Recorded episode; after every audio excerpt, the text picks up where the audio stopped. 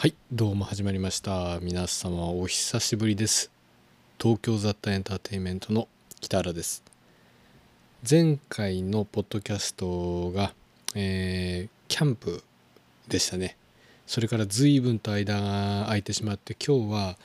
9月の15日の夜に今収録してるところですねこんばんは。いやちょっとねうん。仕事がいろいろとイベントがねやっぱ夏とか立て込んでしかも夏休み終わった後とかだったっていうのもあっていやなかなかね収録する余裕がなかったんですよね。うん、ただねどうしても今日はですね久しぶりに収録したいなっていうふうに思ったんで、うん、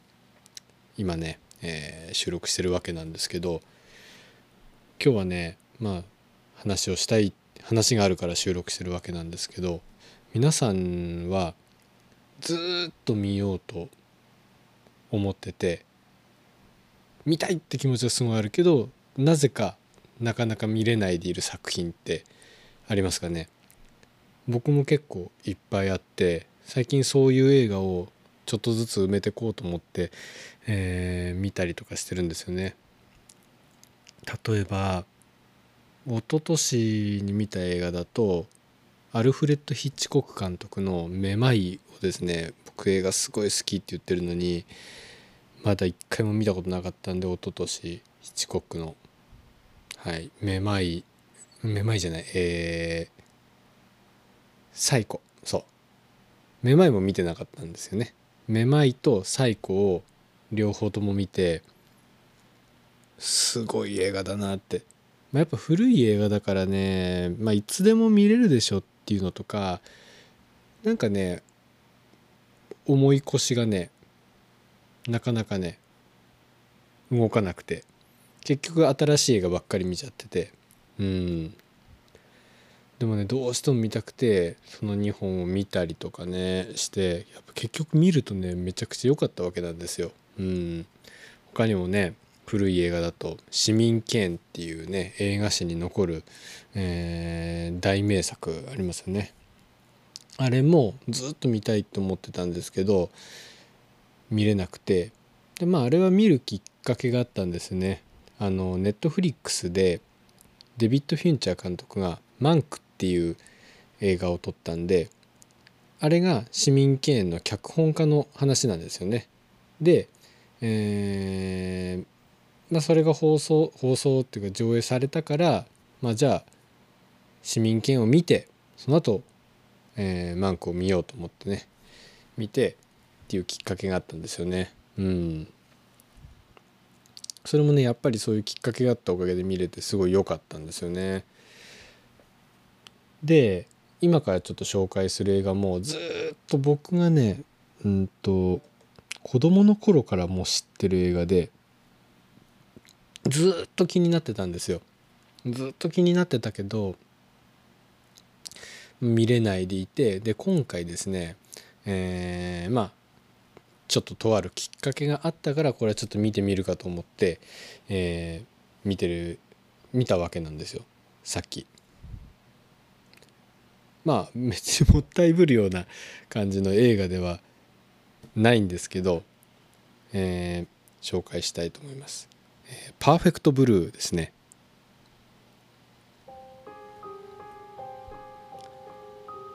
えー、1997年に、えー、株式会社マットハウスが作ったサイコホラーアニメの金字塔と言われてる、えー、作品ですね。さあ皆さんご存知でしょうか？パーフェクトブルー。えー、っとアニメーション監督のコン・サトシっていう方がいらっしゃるんですけど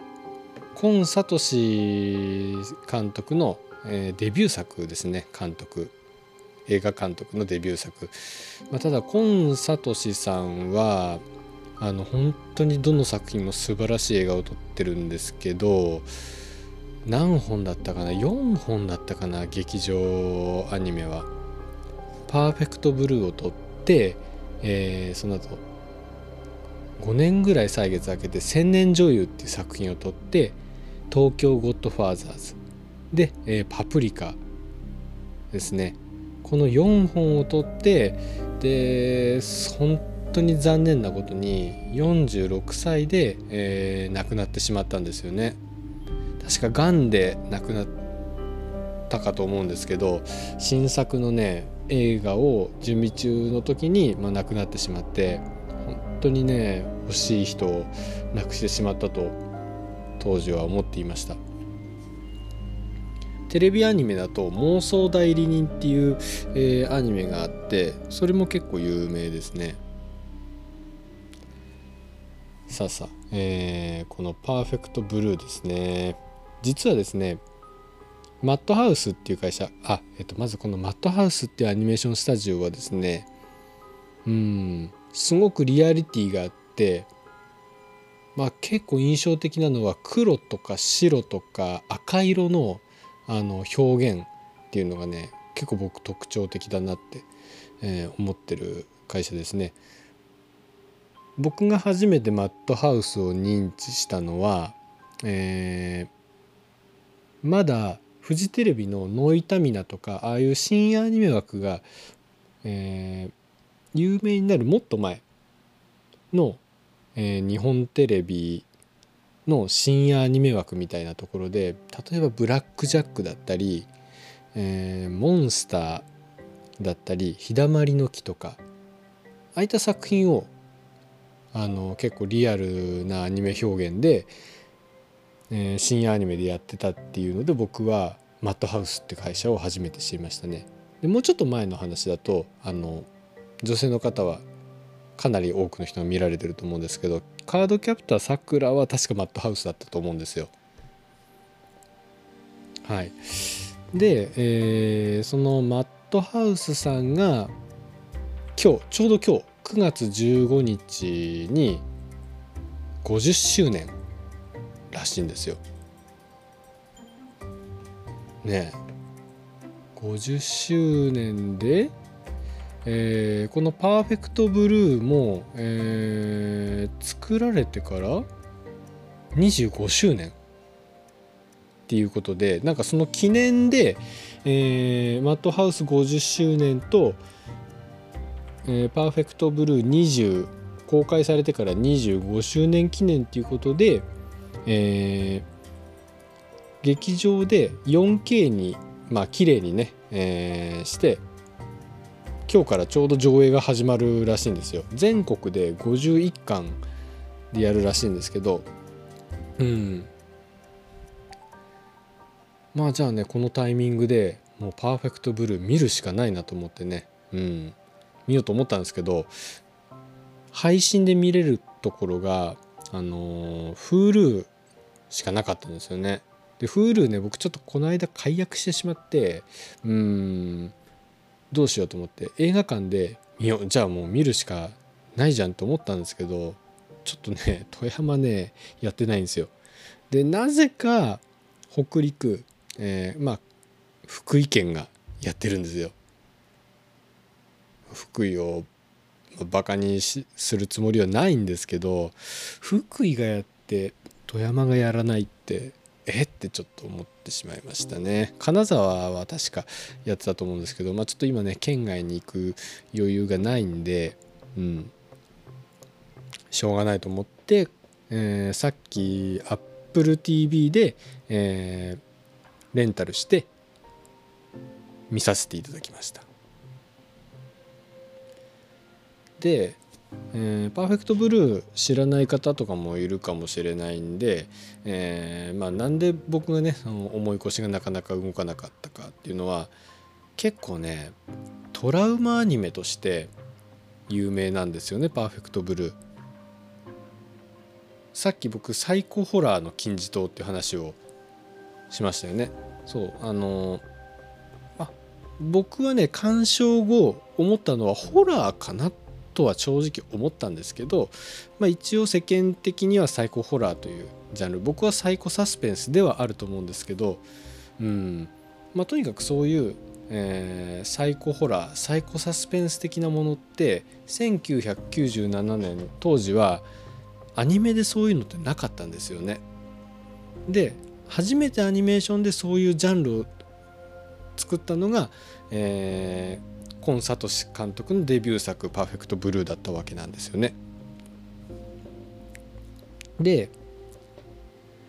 えー、この作品は本当に最初は映画用じゃなくて、えー、OVA オリジナルビデオアニメで作られる予定だったんですよね。で途中までそういう形で作ってたんですけど、まあ、途中から劇場に劇場公開用にするっていう風に切り替わって、え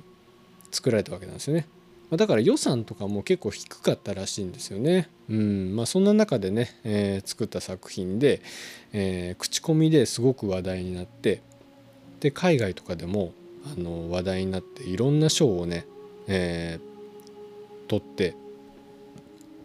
すごく有名になったアニメなんですよ。でそうだな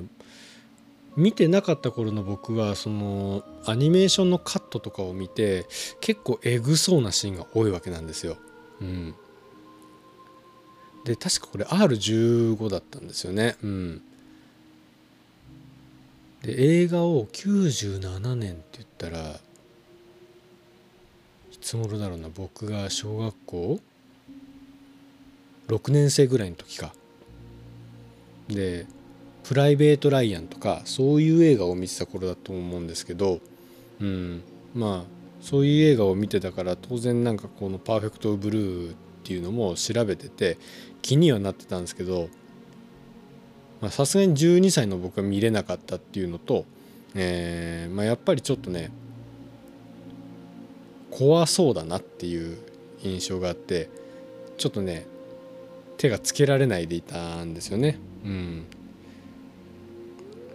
で子供の時のその気持ちっていうのが大きくなってもうずっとまあ残ってて見てないのになんかちょっとトラウマっぽい感じになってたんですよね。うんま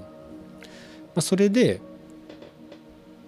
まあ今にまで来たんですけど、まあ、僕がねコン・サトシ監督の作品はまあそれで初めて、えー、認知はしてて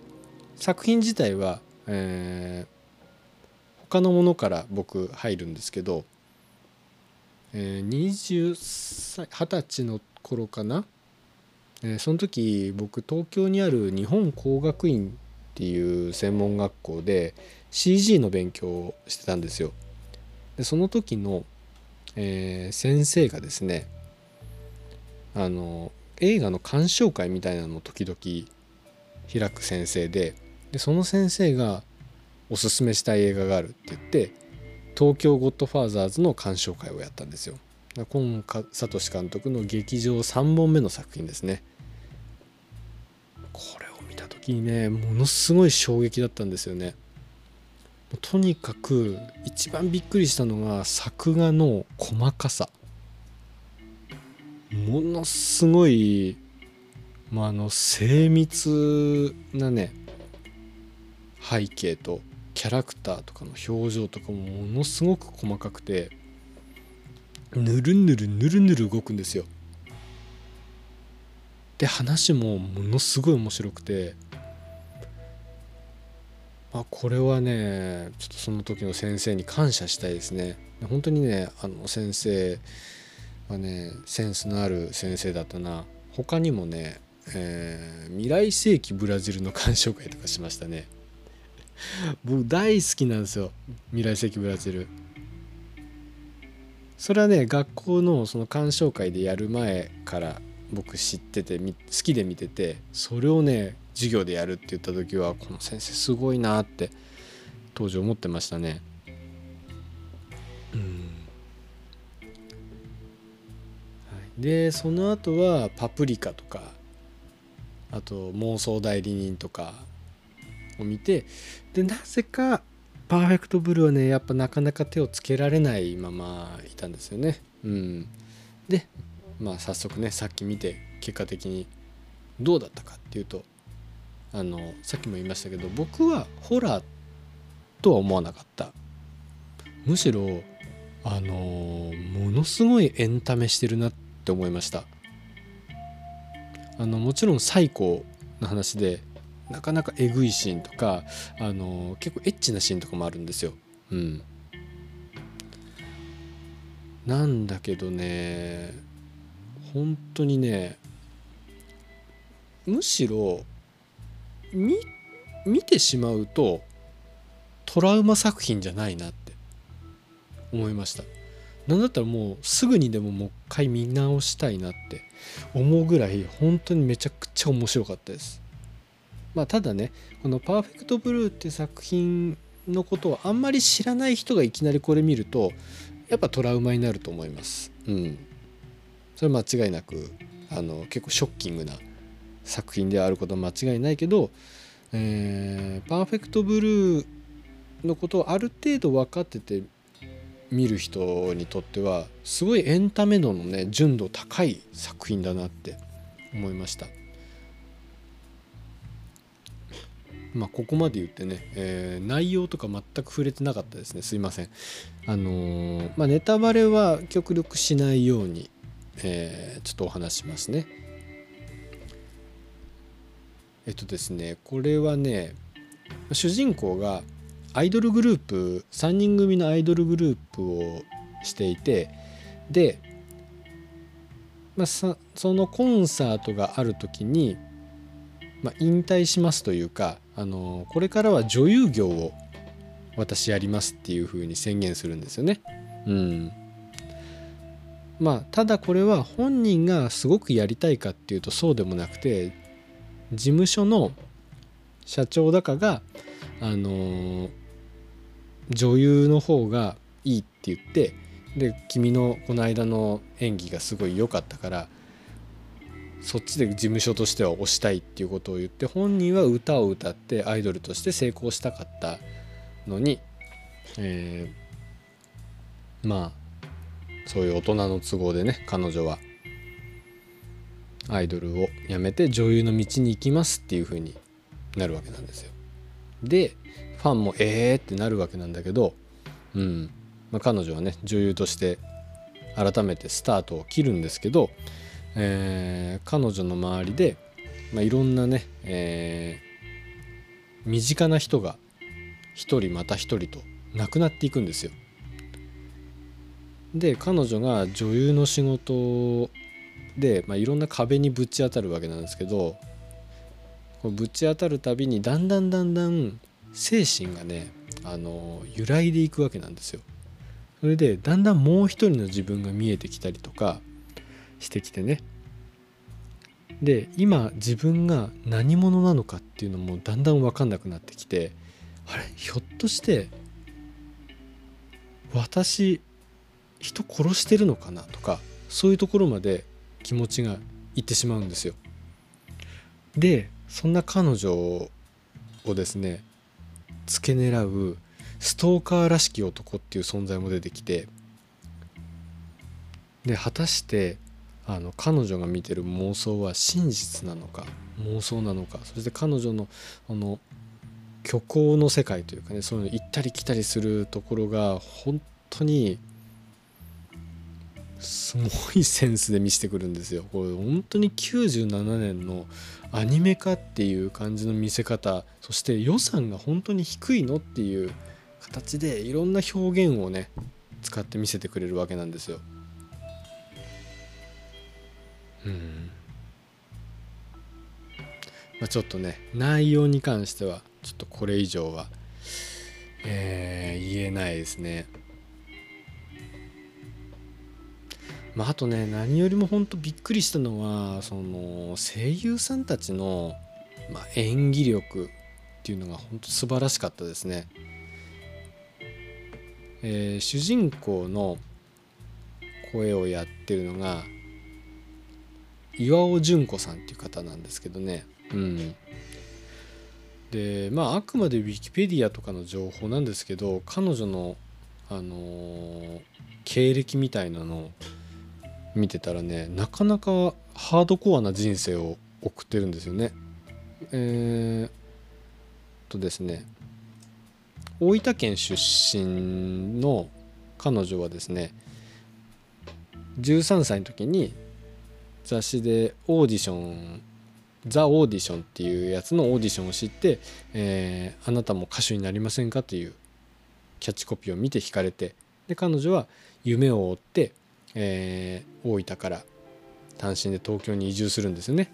で両親と10年間で自分の歌を出せなかったら諦めて帰ってくると約束してまあ来たと。でえー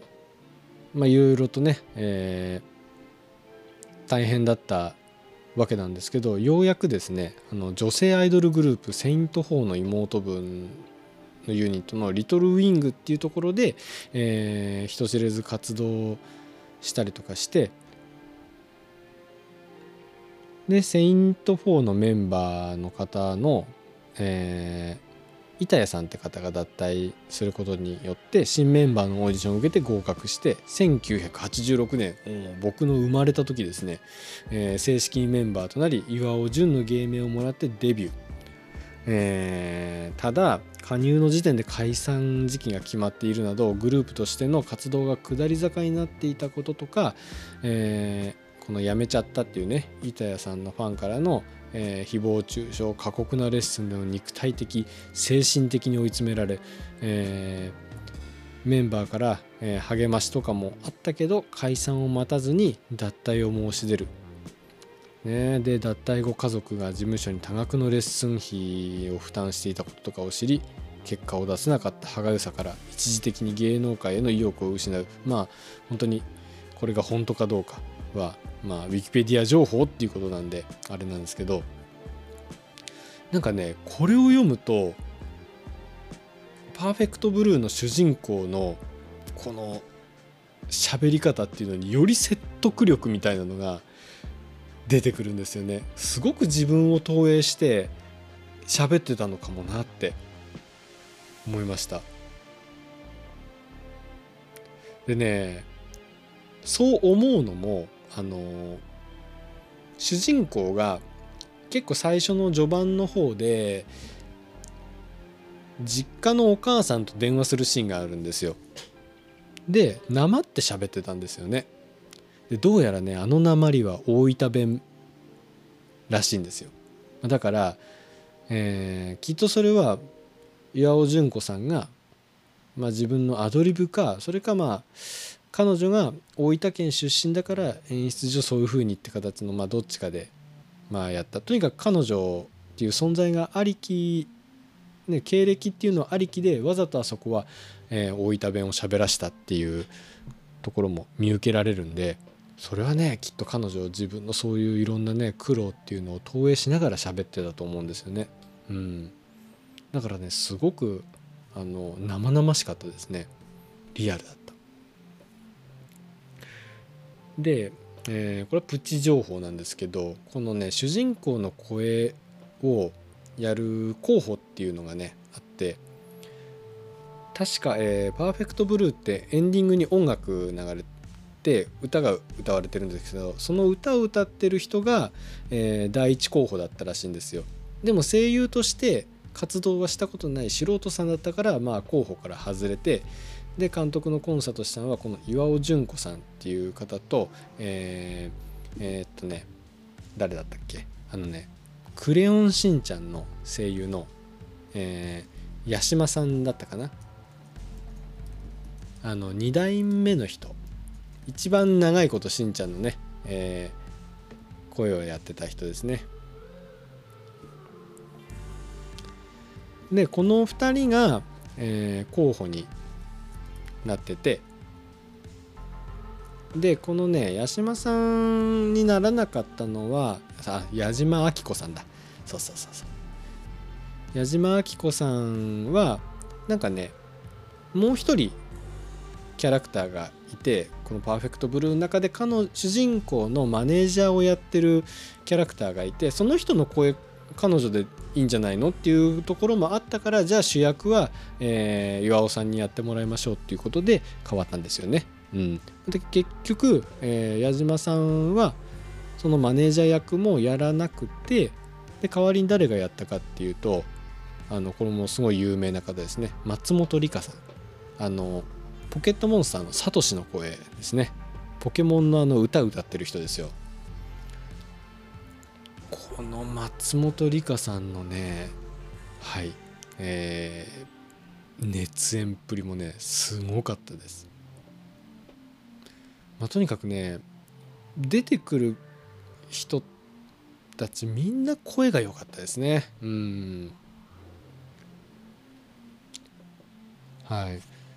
まあそういうね声優の演技力っていうのもねすごくね注目してぜねあの鑑賞していただきたいんですけど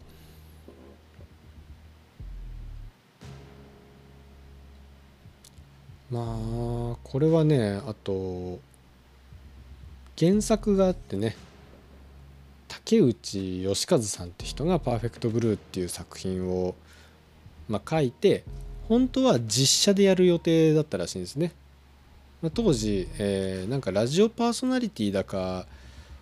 やっててすごい人気だった方なんですよね。でその人が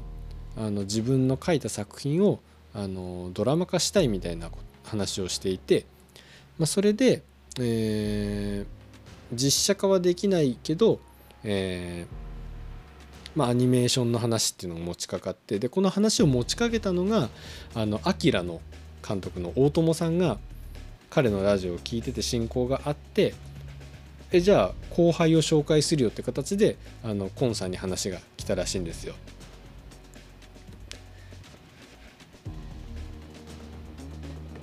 はい、で、えー、っとこの竹内さんが、まあ、出した条件っていうのがホラー作品にしてほしいっていうこととアイドルもので犯人が、まあ、あのファンの中にいてまあ、そいつがストーカー的な形で、まあ、彼女を付け狙ってくるっていうこの3つのポイントを、えー、守ってほしいという話をしてねであとはあのコン・サトシさんが自由に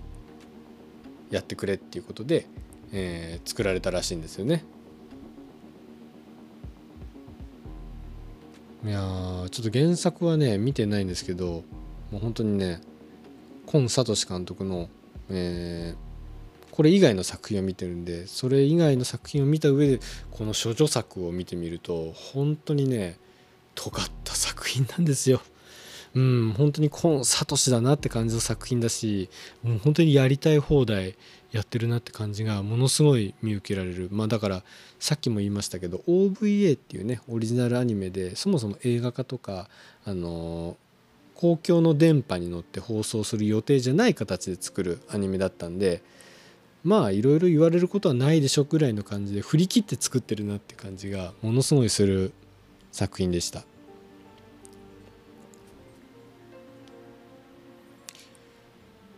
でね本当にね今見ても全く古さを感じないむしろもうこの頃からこんな先を見て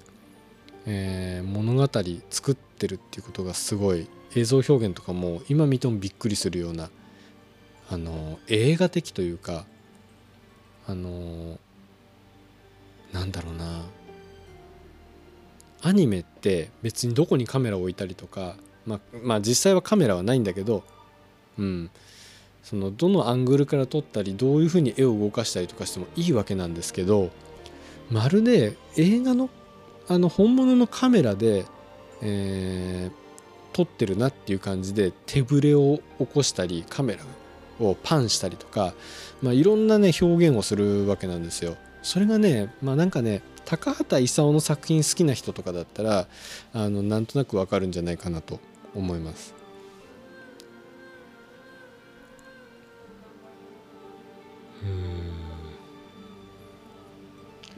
いやねちょっと僕も見たばっかりでまだね自分のね感想っていうのをまとめきれて、えー、いないんですけどとにかくめっちゃくちゃ良かったっていうことだけは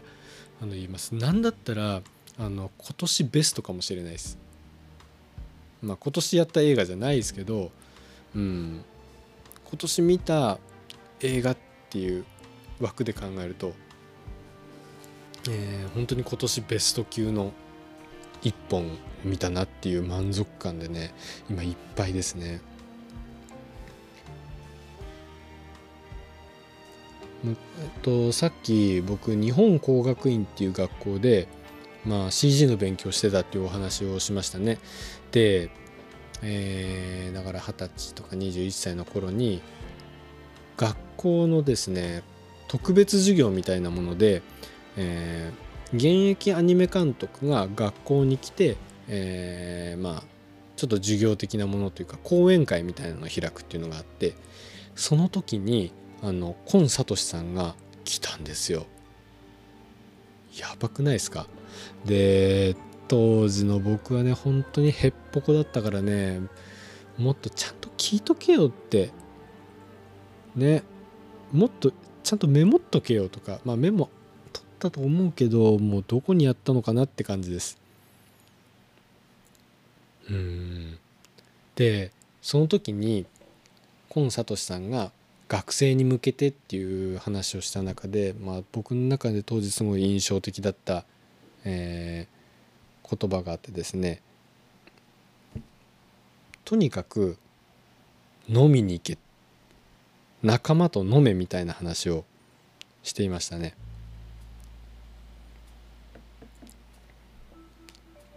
とにかくこういうことやりたいああいうことやりたいっていうのを仲間と話してでそれをあのたくさん議論してそしていっぱいお酒飲んでで盛り上がってあのそういう仲間を大事にしてそういう時のそのその頃の情熱っていうのをあのずっと大事にしてあのこれから仕事に向かってってほしいっていう話をしててね、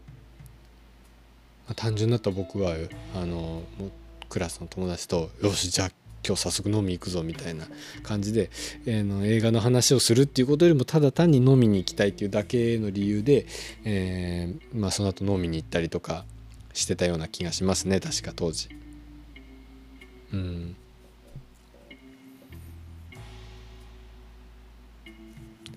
だからえー、いつぐらいだろうな僕が21歳の頃だから16年ぐらい前？16年ぐらい前でコンさんが亡くなりになったのがえー、2010年。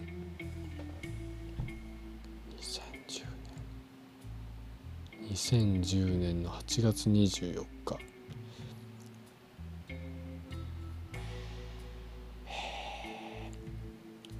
2010年って？何年前？えっ、ー、と13年前。13年前だから24歳24歳か。で学校卒業してほんと23年後に亡くなってたってことですね。ああそうだ確かに。当時結構びっくりしてたな。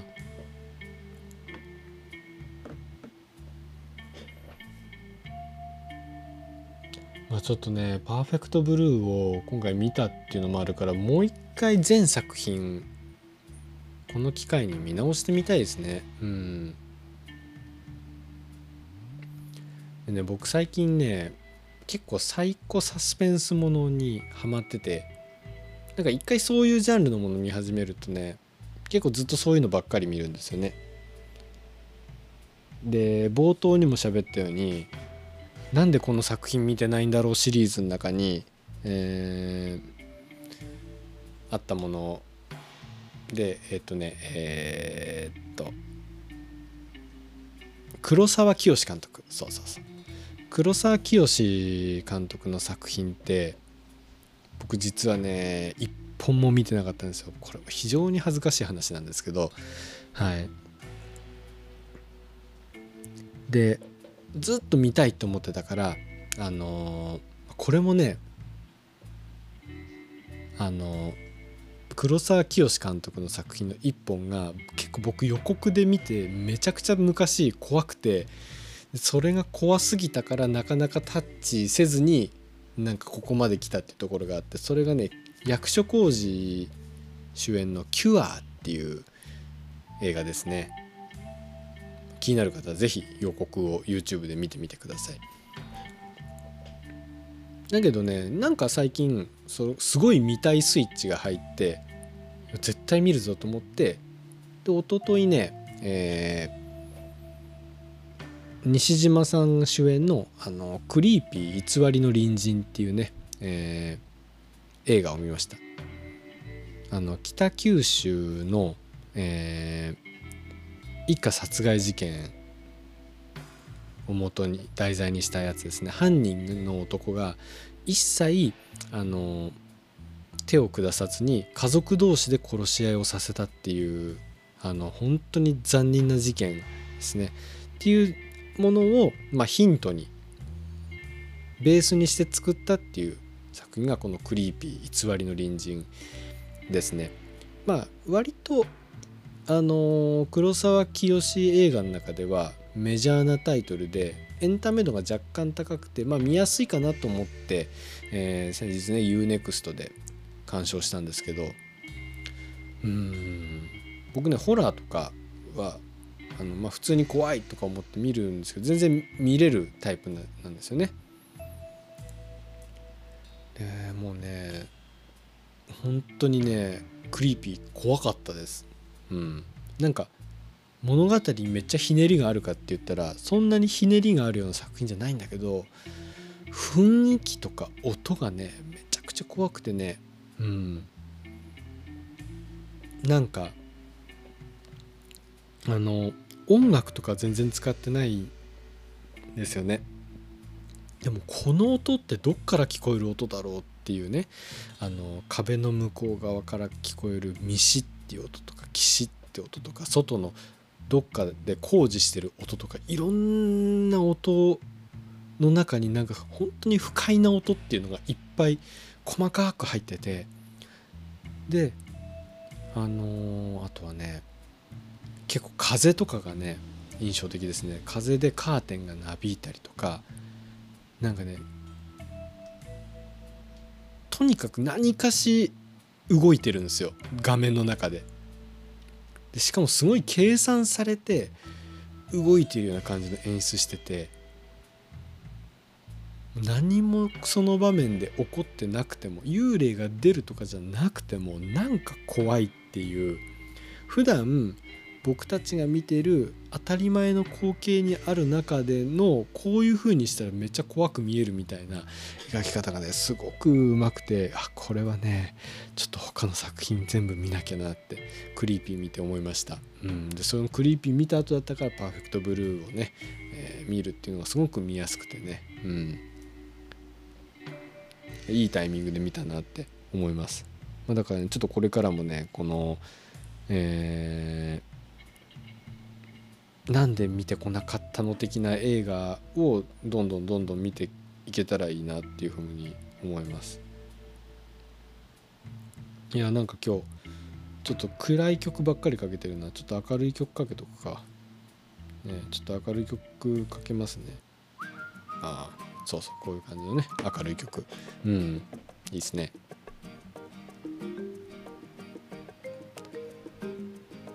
まあ、他にもね本当はバービーとかねあとピクサーの新作とかもねめっちゃ見たかったんですけどね本当に行ってる余裕なくてね家で映画見るぐらいしかできなくてねうん。気づいたらバービー終わっちゃうし日本で全然ヒットしてないですからね。まあしょうがないけどねツイッターであんなことあったんだから。まあ、でも映画の面白さには正直関係ないですからね。うん。ちゃんとね自分の目で見て判断したかったな。またね、えー、合わせてね話題になったオッペンハイマーの公開日が未だに決まらないっていうところもね非常に気になるところですね。本当に日本で公開してほしいんだよな。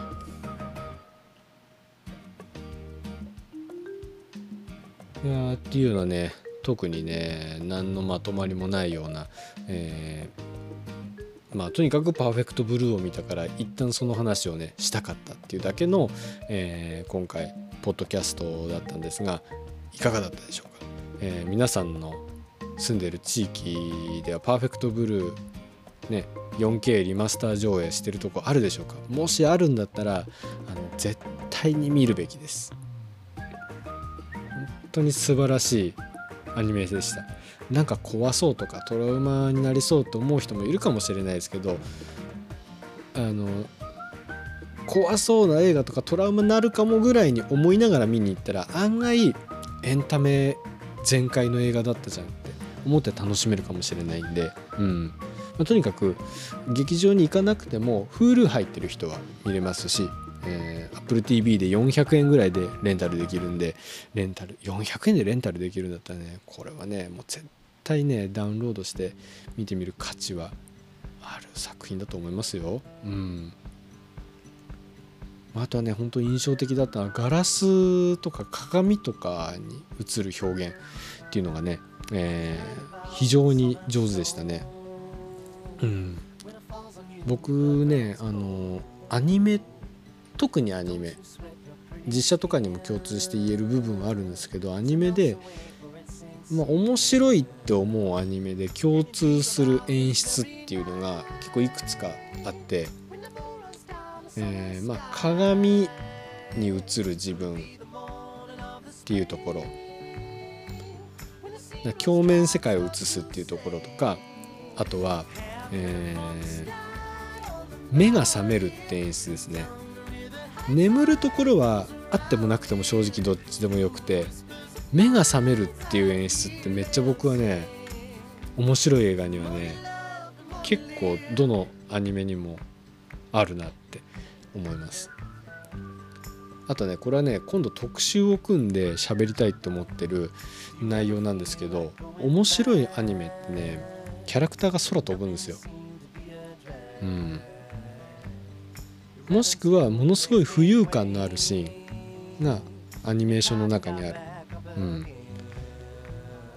今回の「パーフェクトブルー」もねキャラクターが空飛ぶシーンあるんですよ。すごいリアルな世界観の話なのにそんなシーン変じゃないのって思うかもしれないですか。これねアニメだとねキャラクターってねどんだけリアルでも空飛んでも違和感ないんですよ。そんなに。実写だとねなんかいきなり空飛んだらえって引いちゃうかもしれないんですけどこれがねアニメの面白いところの一つなんですよ、まあ、その空飛ぶシーン以外でもね今回「パーフェクトブルー」ではこれ実写でやったら無理だよなっていう面白いシーンがいっぱいあってそういうねところもぜひ注目してみてもらいたいですね。うん。はい、ということで、ね、そのアニメに共通するね、えー、ヒットする面白い作品には空飛ぶシーンがあるっていうようなところに、えー、重点を置いてちょっと今度ねいっぱい喋りたいなと思います。なんだったら僕このポッドキャストその話がしたくて始めたようなところもあるんであの本当に1回のあれじゃ終わんないかもしれないですね。はい、っていうところだけ一旦予告みたいな形で今、えー、お話しさせていただきました。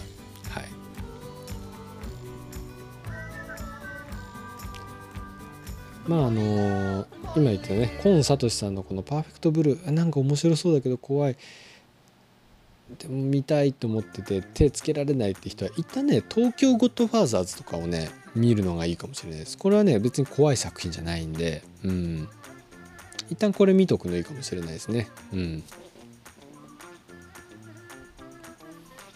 はい。そんなところですかね。はい。いやちょっとね久しぶりにポッドキャストでね一人語りするとあのー久しぶりにこうやって一人で喋るからちょっと喋り下手になったなとかねついついあのそういうところに気を取られて今日しまっていましたね。うん。やっぱねこういうのは定期的にねずっと喋っていかないとねうん勘とかねあのテンポよく喋れるっていうのがねどんどんどんどんね、えー、ダメになっていくからやっぱりねあの最低でも週1はやりたいですね。本当に。うん。頑張ろう。うん。はい。ということでね今日は、えー、パーフェクトブルーの話をさせていただきました、えー、聞いていただきましてありがとうございます。次回の、えー、ポッドキャストも楽しみにしていてください。ありがとうございました。ではまた。おやすみなさい「